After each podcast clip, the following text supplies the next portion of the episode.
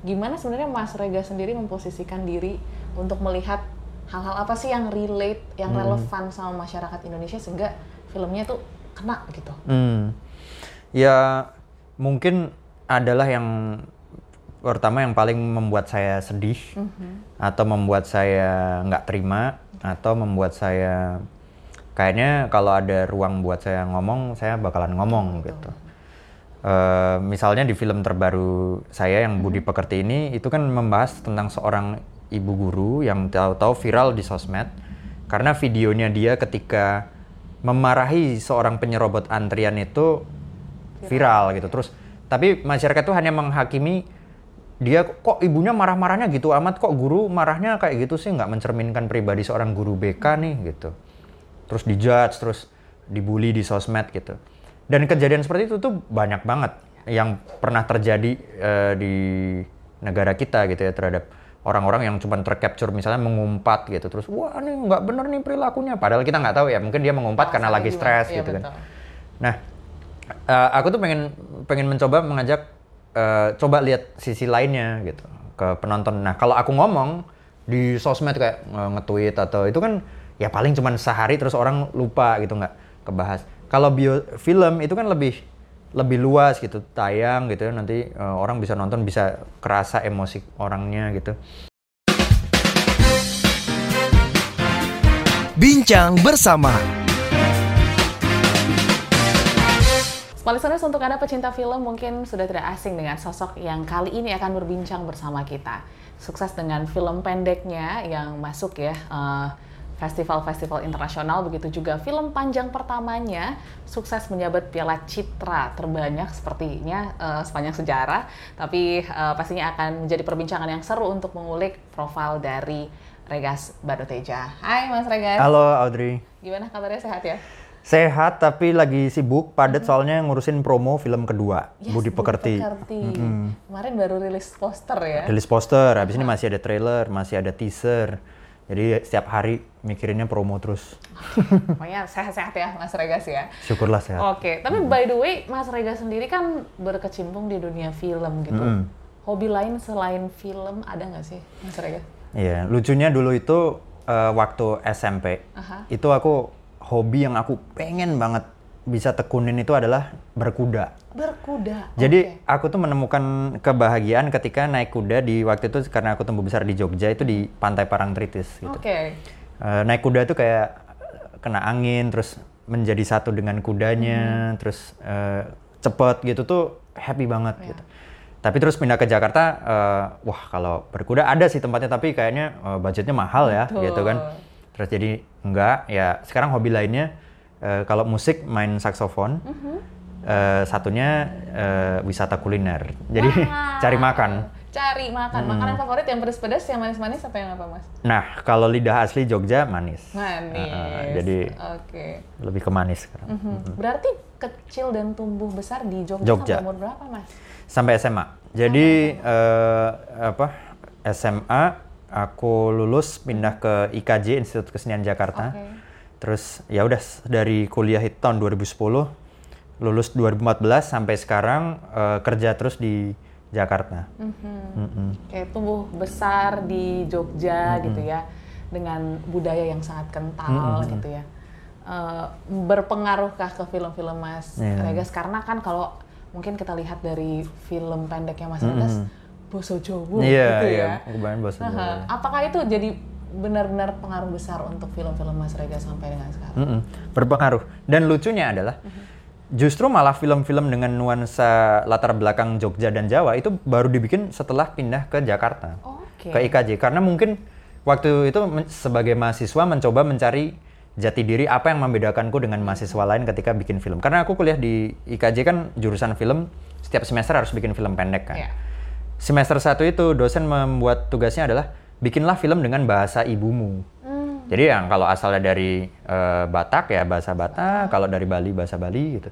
Aku disuruh ya udah bahasa Jawa terutama Jogja. Nah setelah itu kebawa gitu kok. Ternyata meskipun bahasanya Jawa orang tetap bisa relate, ter- tetap tersentuh, tetap menangis nontonnya. Terus aku wah mungkin karena aku deket, aku bisa menyampaikannya dengan baik gitu. Akhirnya kebawa setelahnya. Film-film pendekku kebanyakan berbahasa Jawa. Ada Lemantun, ada Lembu Sura, ada Perenjak itu bahasa Jawa semua. Dan settingnya selalu di Jogja. Mm-mm. Justru malah film panjang pertama Penyalin Cahaya itu yang tidak berbahasa Jawa. Yes. Itu eh, bahasa Indonesia dan settingnya kan di kampus di Jakarta gitu ya. Jadi ya karena aku mm, tumbuh besar juga di, maksudnya ketika kuliah tuh di IKJ gitu ya, eh, kadang sering main juga ke UI, Universitas Indonesia. Eh, aku mengamati bagaimana mereka berdinamika, akhirnya kutuangkan dalam film panjang pertama ini gitu. Penyalin cahaya ya. Mm, mm, mm. Oke, tadi Mas Regas katakan bahwa eh, tamatan IKJ ya, eh, berarti emang sudah punya passion ke film kayaknya. Itu dimulai dari umur berapa Mas Regas? 14 tahun. 14 tahun. Kenapa SMP ya, SMP kelas 2. Dulu jadi gini Audrey. Jadi aku waktu eh, kecil SD sampai SMP itu merasa nggak punya bakat. Oke. Teman-temanku jago-jago basket, jago olimpiade fisika, jago Iya. eh, ngeband jago. Aku itu nggak bisa.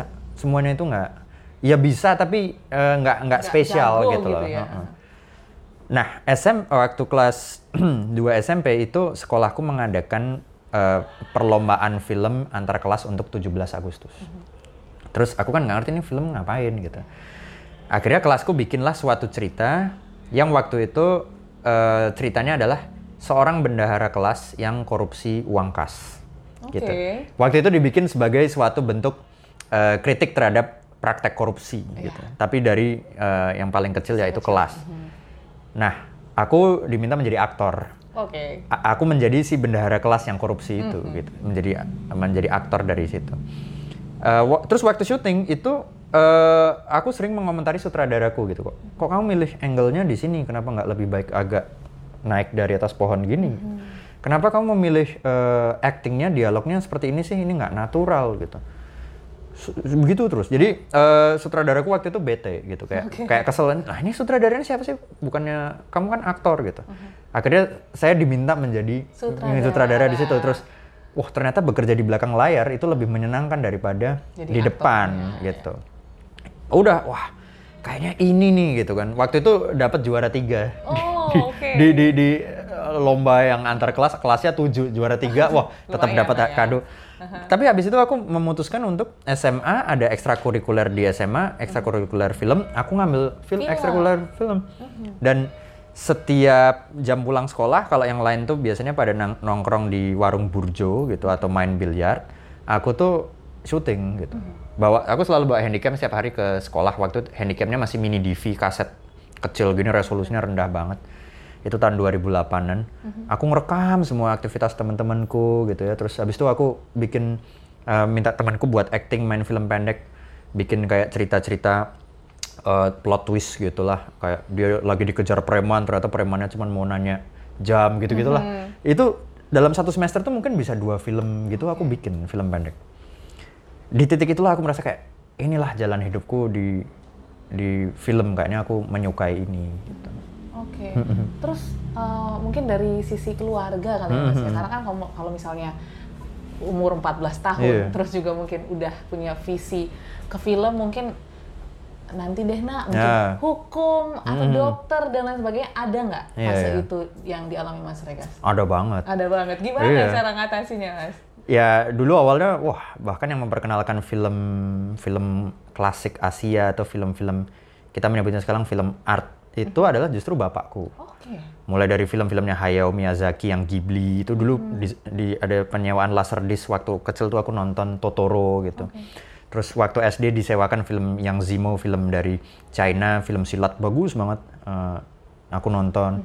Justru aku malah belajar sit dari dia. Terus waktu syuting ya disupport wah eh, ditemenin eh, convert eh, file video gitu ya sampai su- subuh gitu kan. Capture video gitu terus ekspor video itu ditemenin sama bapak ibu giliran aku bilang pak bu eh, kayaknya Aga sudah aku panggilan kecilnya Aga aku udah memutuskan mau masuk kuliah film di IKJ gitu Wow nggak boleh kalau itu gitu.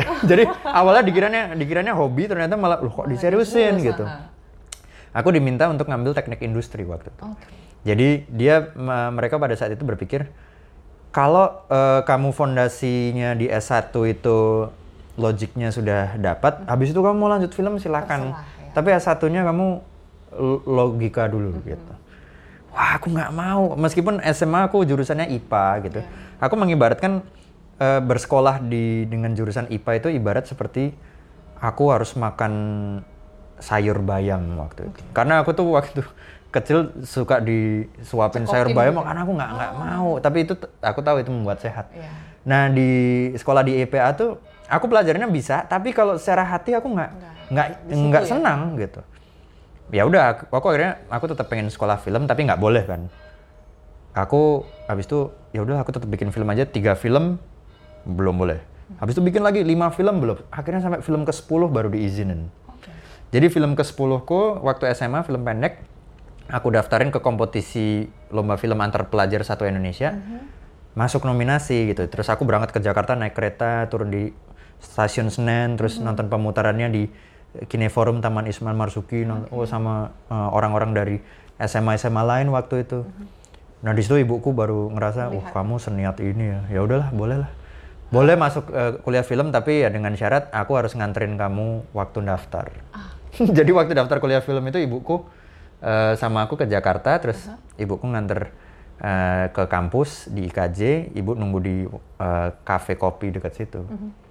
Untuk apa? Ya dia bilang ya ini supaya ibu pun juga percaya kamu bisa ya kalau udah dipercaya kamu jangan nggak boleh mundur meskipun nanti kamu apa mengalami apa hambatan yang besar jangan mundur. Hmm, Oke. Tapi berarti secara nggak langsung orang tua yang apa ya kasih em, pengenalan dari film ya, Rey? Iya, mungkin mereka secara tanpa sadar gitu Iya. ya. Karena film-film yang dia kasih waktu itu adalah film-film yang eh, tidak pada umumnya. Mungkin kalau saat itu anak kecil di eraku nontonnya Spider-Man. Spider-Man waktu pertama Spider-Man satu tayang gitu. Terus ada The Mummy yang main Tom Cruise. Terus eh, apa? Ya kalau yang di TV anime tentu saja gitu kan.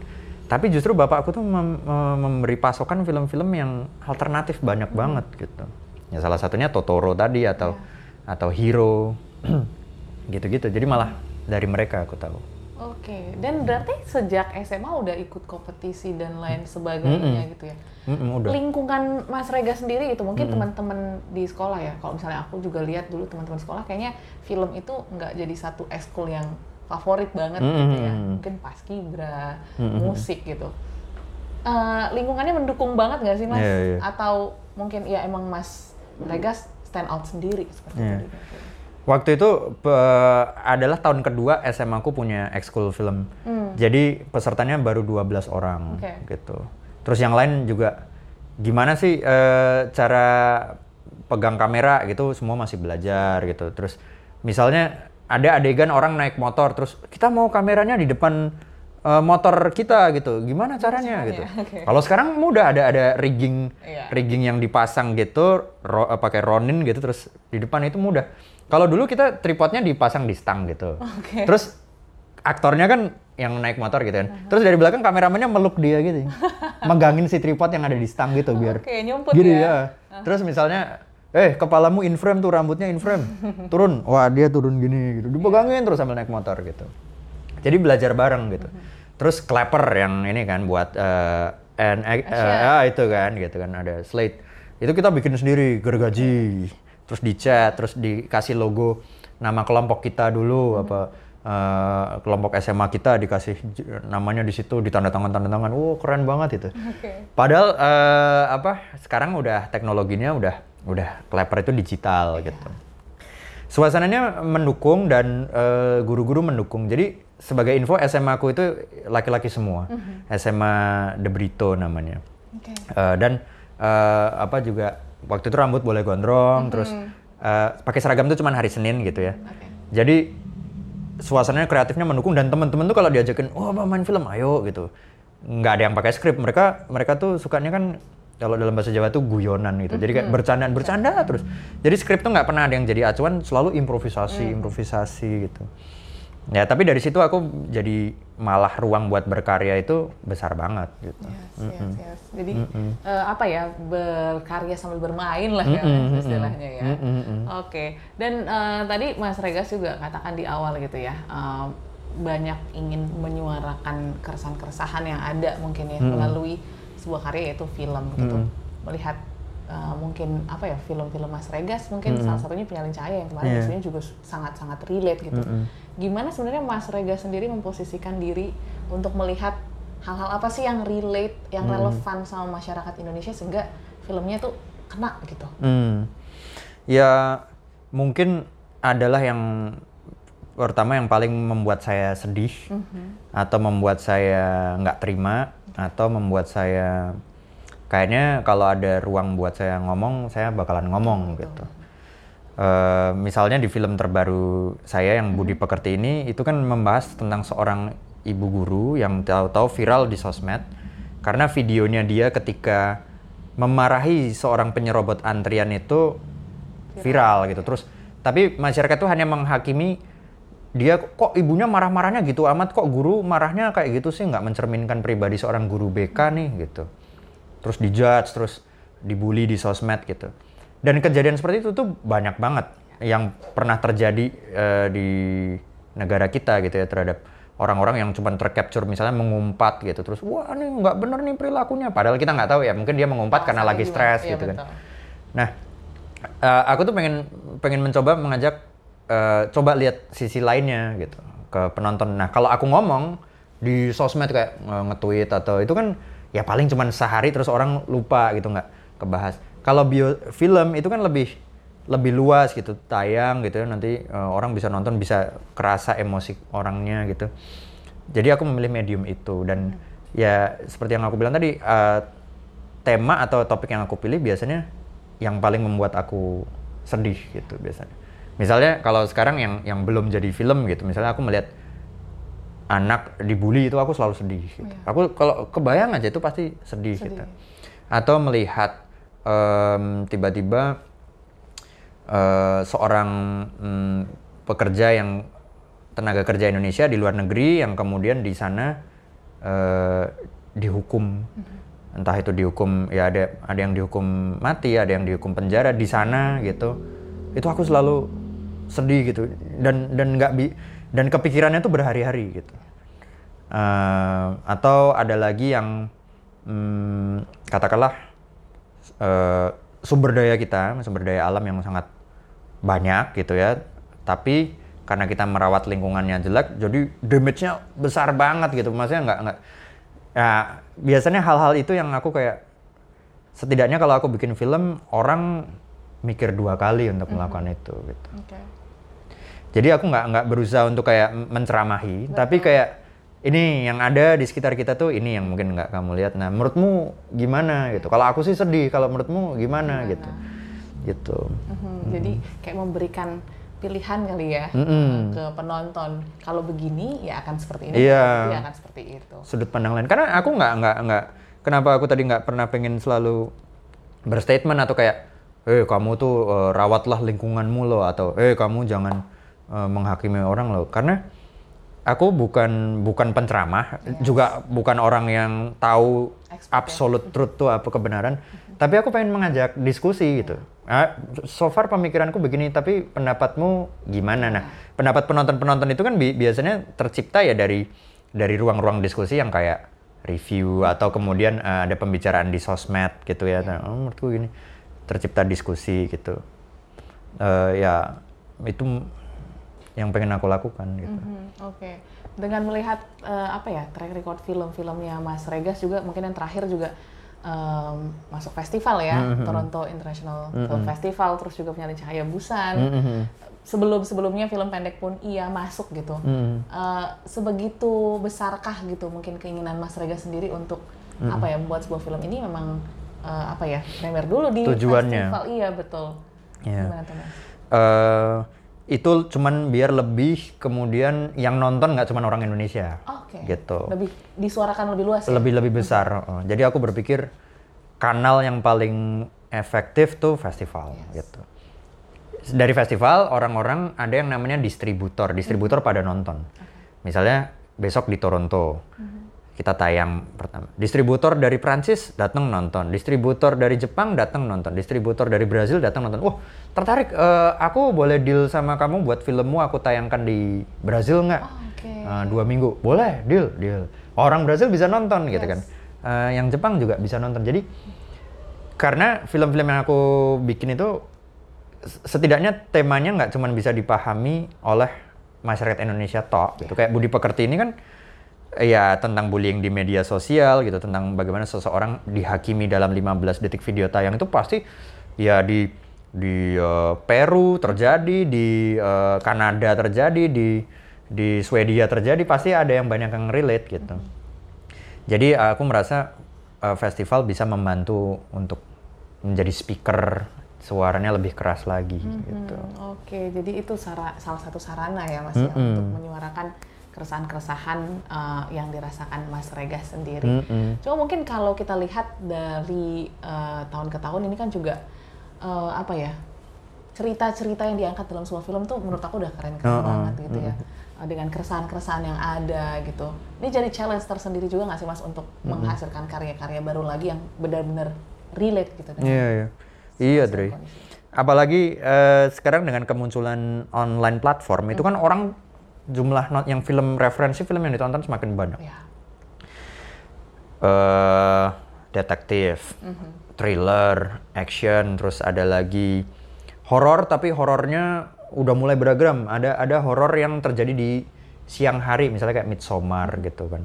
Yeah. Jadi orang pun juga uh, dengan cerita yang katakanlah biasa itu mungkin dia pengalaman menontonnya karena udah naik jadi kayak wah oh, kalau cerita drama biasa adrenalinku udah nggak terpacu hmm. lagi gitu. padahal dulu mungkin iya gitu loh berarti sekarang eksplorasi kalau dalam film itu nyebutnya genre mm-hmm. itu udah semakin harus dipikirkan gitu bahkan misalnya gini aku tadi misalnya mau menceritakan soal katakanlah sumber sumber daya alam kita yang uh, rusak gitu.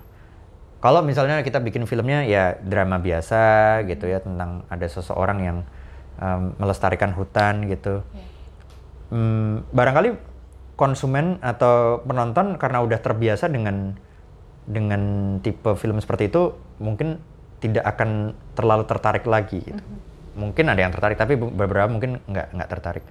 Nah, gimana cara bikinnya tertarik? Kenapa nggak dikombinasikan dengan genre? Misalnya itu, tapi genrenya horor. Oke. Okay. Misalnya begini, misalnya uh, sebuah telaga yang kotor gitu. Uh-huh.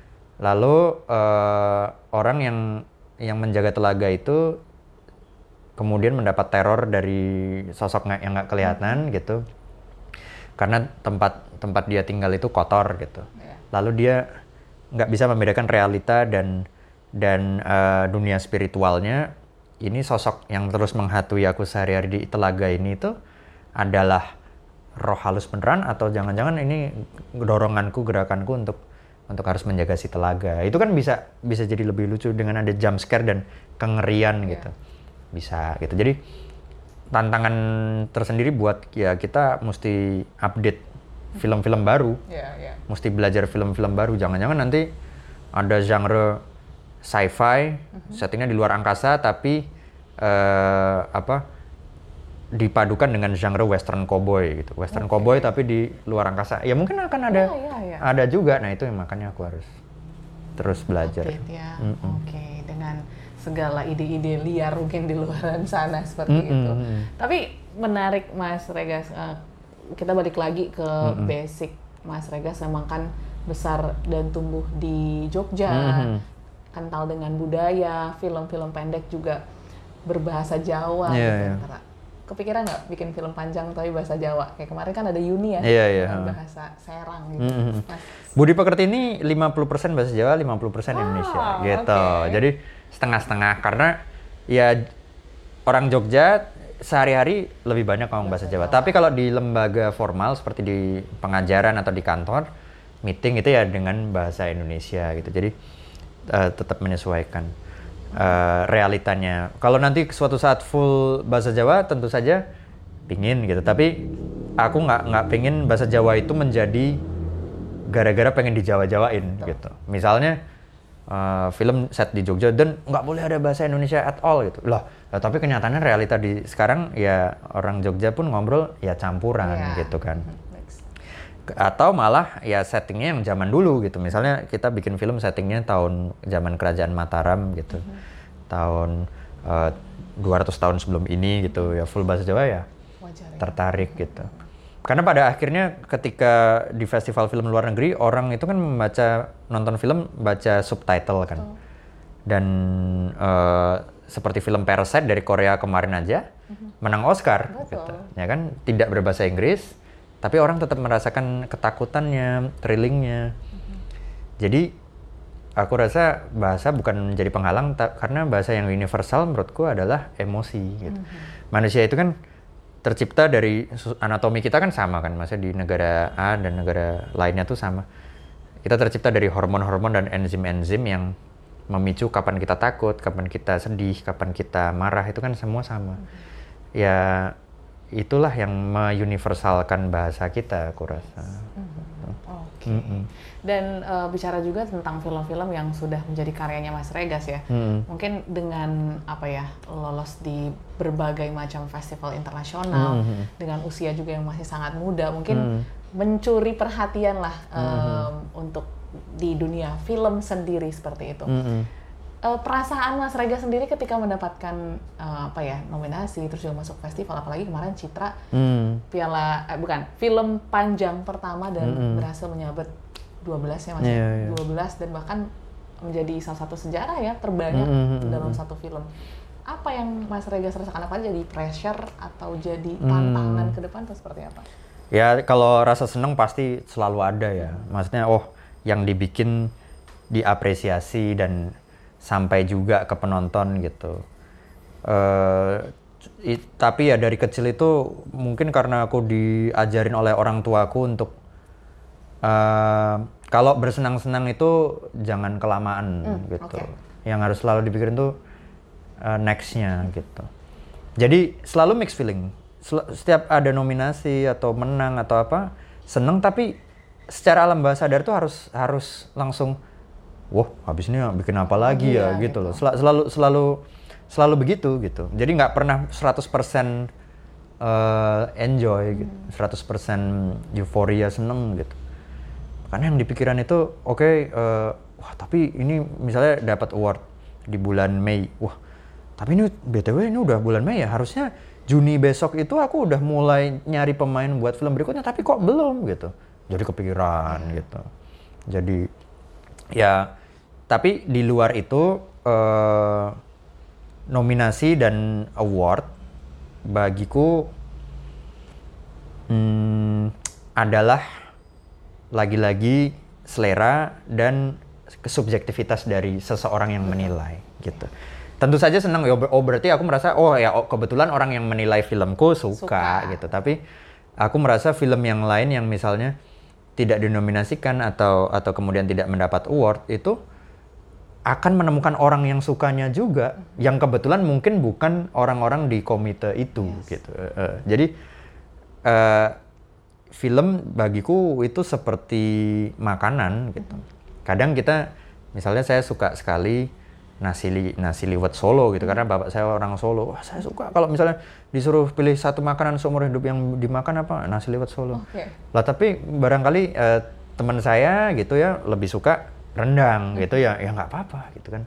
Eh, subjektivitas bukan berarti terus kemudian nanti ada masakan ranking satu ranking dua gitu. Jadi ya eh, penonton film atau orang suka sama film itu pasti akan ada bahkan film yang sampai seabsurd kita kalau di Hollywood ada eh, di Amerika ada film yang mengkombinasikan antara hiu dan angin tornado gitu Oke. A- ada gitu ada ada film Sharknado ya mungkin beberapa orang nggak nggak nggak nggak relate kok aneh maksudnya nggak realis Iya. tapi ada marketnya loh. Ada ada orang yang sangat menyayangi film itu karena setiap kali nonton film itu dia merasa terhibur dan puas gitu. Dan apakah itu film yang buruk, yang baik? Ya nggak ada yang tahu gitu. Nggak ada yang buruk, nggak ada yang baik. Betul. Jadi sesuai dengan apa ya selera masing-masing Selera, ya iya. Mas Regas ya. Tadi ngomongin tentang nasi liwet, beneran itu pengen kalau Iya. misalnya disuruh pilih satu makanan. Mm-mm. Aku aku di di ditantang gitu. Bukan di, suatu saat ada orang bertanya kalau ada kamu terjebak di satu pulau Oke. dan hanya boleh ada satu menu makanan apa gitu. Ah, aku pilih nasi liwet karena satu ayamnya rebus, gitu. Oke. terus ada kegurihan dan saya rasa saya makan itu berkali-kali nggak pernah bosan atau enek gitu. Oke. Karena memori saya adalah setiap lebaran dulu waktu kecil ya pulang ke Solo tuh makan nasi liwet itu gitu. Oke, kalau satu film paling favorit sepanjang Sepanjang masa. se- seumur hidup ini, Iya, iya. kira-kira apa tuh? Hero. Itu Hero. film yang disewain bapakku waktu kelas 6 SD. Eh, karya sutradara Yang Zimo. Yang Zimo ini sutradara dari China, dia eh, masih hidup sampai sekarang. Film-film yang dibikin tuh rata-rata kolosal gitu. Ada The Curse of the Golden Flower, terus ada The House of the Flying Dagger, eh, termasuk Hero ini. Hero ini yang main Jet Li, Tony Leung, Maggie Chung, Donnie Yen. Ya. Eh, tentang seorang pahlawan yang di, hidup di kerajaan Qin Shi Huangdi yang dia mengalahkan musuh-musuhnya sang raja terus dapat award dari raja itu gitu ceritanya. Tapi film ini diceritakan dari tiga sudut pandang berbeda. Oke. Dari dirinya, dari sudut pandang raja dan dari sudut pandang orang lain gitu. Nah, setiap sudut pandang ini eh, artistiknya beda-beda. Kalau yang sudut pandang dirinya semuanya artistiknya merah, kostumnya merah, set kerajaannya merah, pohon pun dipilih pas daunnya merah gitu. Nggak lama kemudian nanti waktu dari sudut pandang raja semuanya biru. Oke. Eh, kostumnya biru, setting kerajaan dipilih tirain yang biru, sampai yang terakhir putih gitu. Nah itu karena pertama kali saya melihat bahwa film tuh bisa berkembangnya sedemikian luas ya artistiknya. Karena selama ini saya selalu nonton Hollywood, ya nonton tadi yang aku bilang ada Ghost Rider, Spider-Man, Iron Man gitu kan, yang visual effect lah yang jadi utama gitu. Sebenarnya si film Hero ini eh, bukan visual effect tapi artistik gitu, setnya gitu, kerajaannya dicat gitu. Ya. Oh, kayak gini. Nah, itu yang aku aku pegang sampai sekarang sebagai film terfavoritku karena dialah yang membawa aku pada kecintaan pada film. Hmm, Oke, kalau series Mas Regas nonton juga nggak? Nonton, nonton. Favoritnya apa tuh? Series kalau sejauh ini aku belum ada yang favorit karena Oke. setiap kali nonton series itu aku nggak pernah ada kayak euforia kayak terus jadi kepikiran gitu. Ah, oke.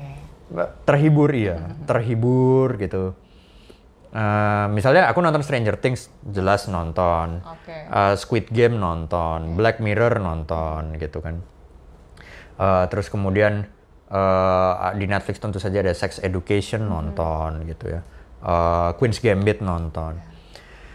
Tapi mungkin karena formatnya yang panjang gitu ya di ujung itu aku nggak pernah merasa ad- eh, terus kemudian merenungkan tentang hidup gitu. atau merenungkan tentang aku kayaknya harus jadi orang yang lebih mudah bersyukur deh misalnya gitu. Enggak karena series itu ibaratnya kayak kita dijabarkan suatu ensiklopedia gitu kayak karakter karakter di series itu nggak pernah yang kayak jahat jahat banget baik baik banget nggak dia ada ada baiknya ada jahatnya. gitu jadi kayak kita mengamati seperti kayak kita dari atas mengamati oh manusia tuh kompleks ya gitu. Nuansanya lebih jadi aku nggak pernah ada satu series yang memorable. Kalau film kan ditanya langsung ini film apa? Iya. gitu. Langsung bisa aja. Langsung ada gitu kalau ya. series tuh aku nggak nggak pernah ada rasa yang tersisa terlalu dalam gitu Kalau ditawarin bikin series? oh ya pasti mau Tertarik. Oke. pasti tertarik. Jadi eh, itu kalau misalnya skenario film itu rata-rata ya 90 sampai 100 halaman. Kalau skenario series itu satu episode itu kan biasanya satu jam 60 halaman. Kalau ada 8 episode, nah 6 kali 8 ya 480 halaman. Nafasnya harus lebih panjang dan dan kita biasanya dulu punya eh, karakter misalnya karakter namanya Joko itu. Joko ini eh, ramah terus punya trauma terhadap cicak, eh, hobinya memancing itu kita tulis semua dulu. Sehingga nanti mau di episode kapan pun Joko itu Tetap tetap karakternya gitu. ya. Jadi menulis series itu lebih butuh kesabaran dan ketelitian. Tapi udah pernah belum sebelum? Ini lagi nulis. Wah. Nah, tapi masih konfidensial. Oke, kita tunggu Lagi ya nulis, listeners iya. ya. Oke, kalau gitu mungkin yang terakhir ya Mas Regas, karena kita tahu sekarang uh, persaingan di dunia film juga sangat-sangat Iya. ketat. Aku rasa banyak sutradara-sutradara baru yang muncul juga dengan ide-ide yang brilian, film-film yang luar biasa. Uh, mungkin dari Mas Regas sendiri harapannya untuk industri musik, eh sorry, industri, Industri film. film ya, dan juga mungkin untuk personalnya Mas Regas lah selaku sutradara seperti apa? Hmm.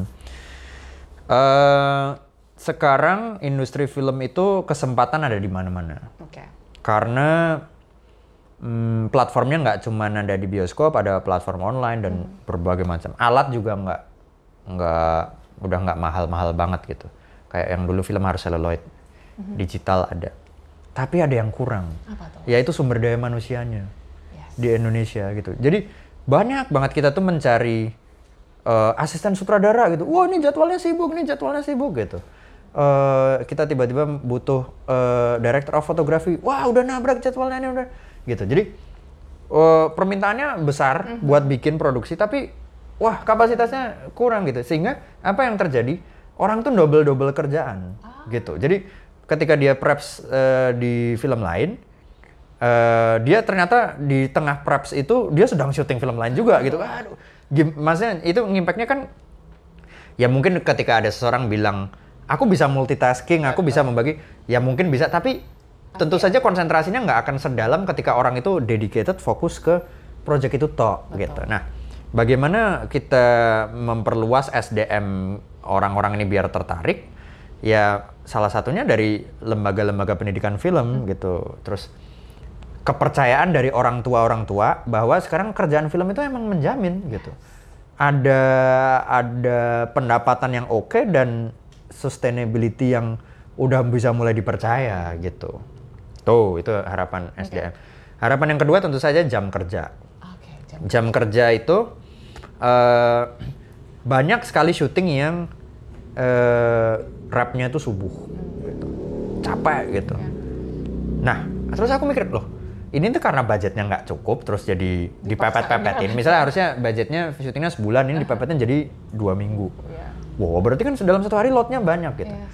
Dalam hati, ken- kenapa ke- kenapa nggak skenario-nya yang di adjust, diturunkan jumlah scene-nya atau jumlah dialognya supaya fit ke budget kita yaitu dua minggu itu gitu. Oke.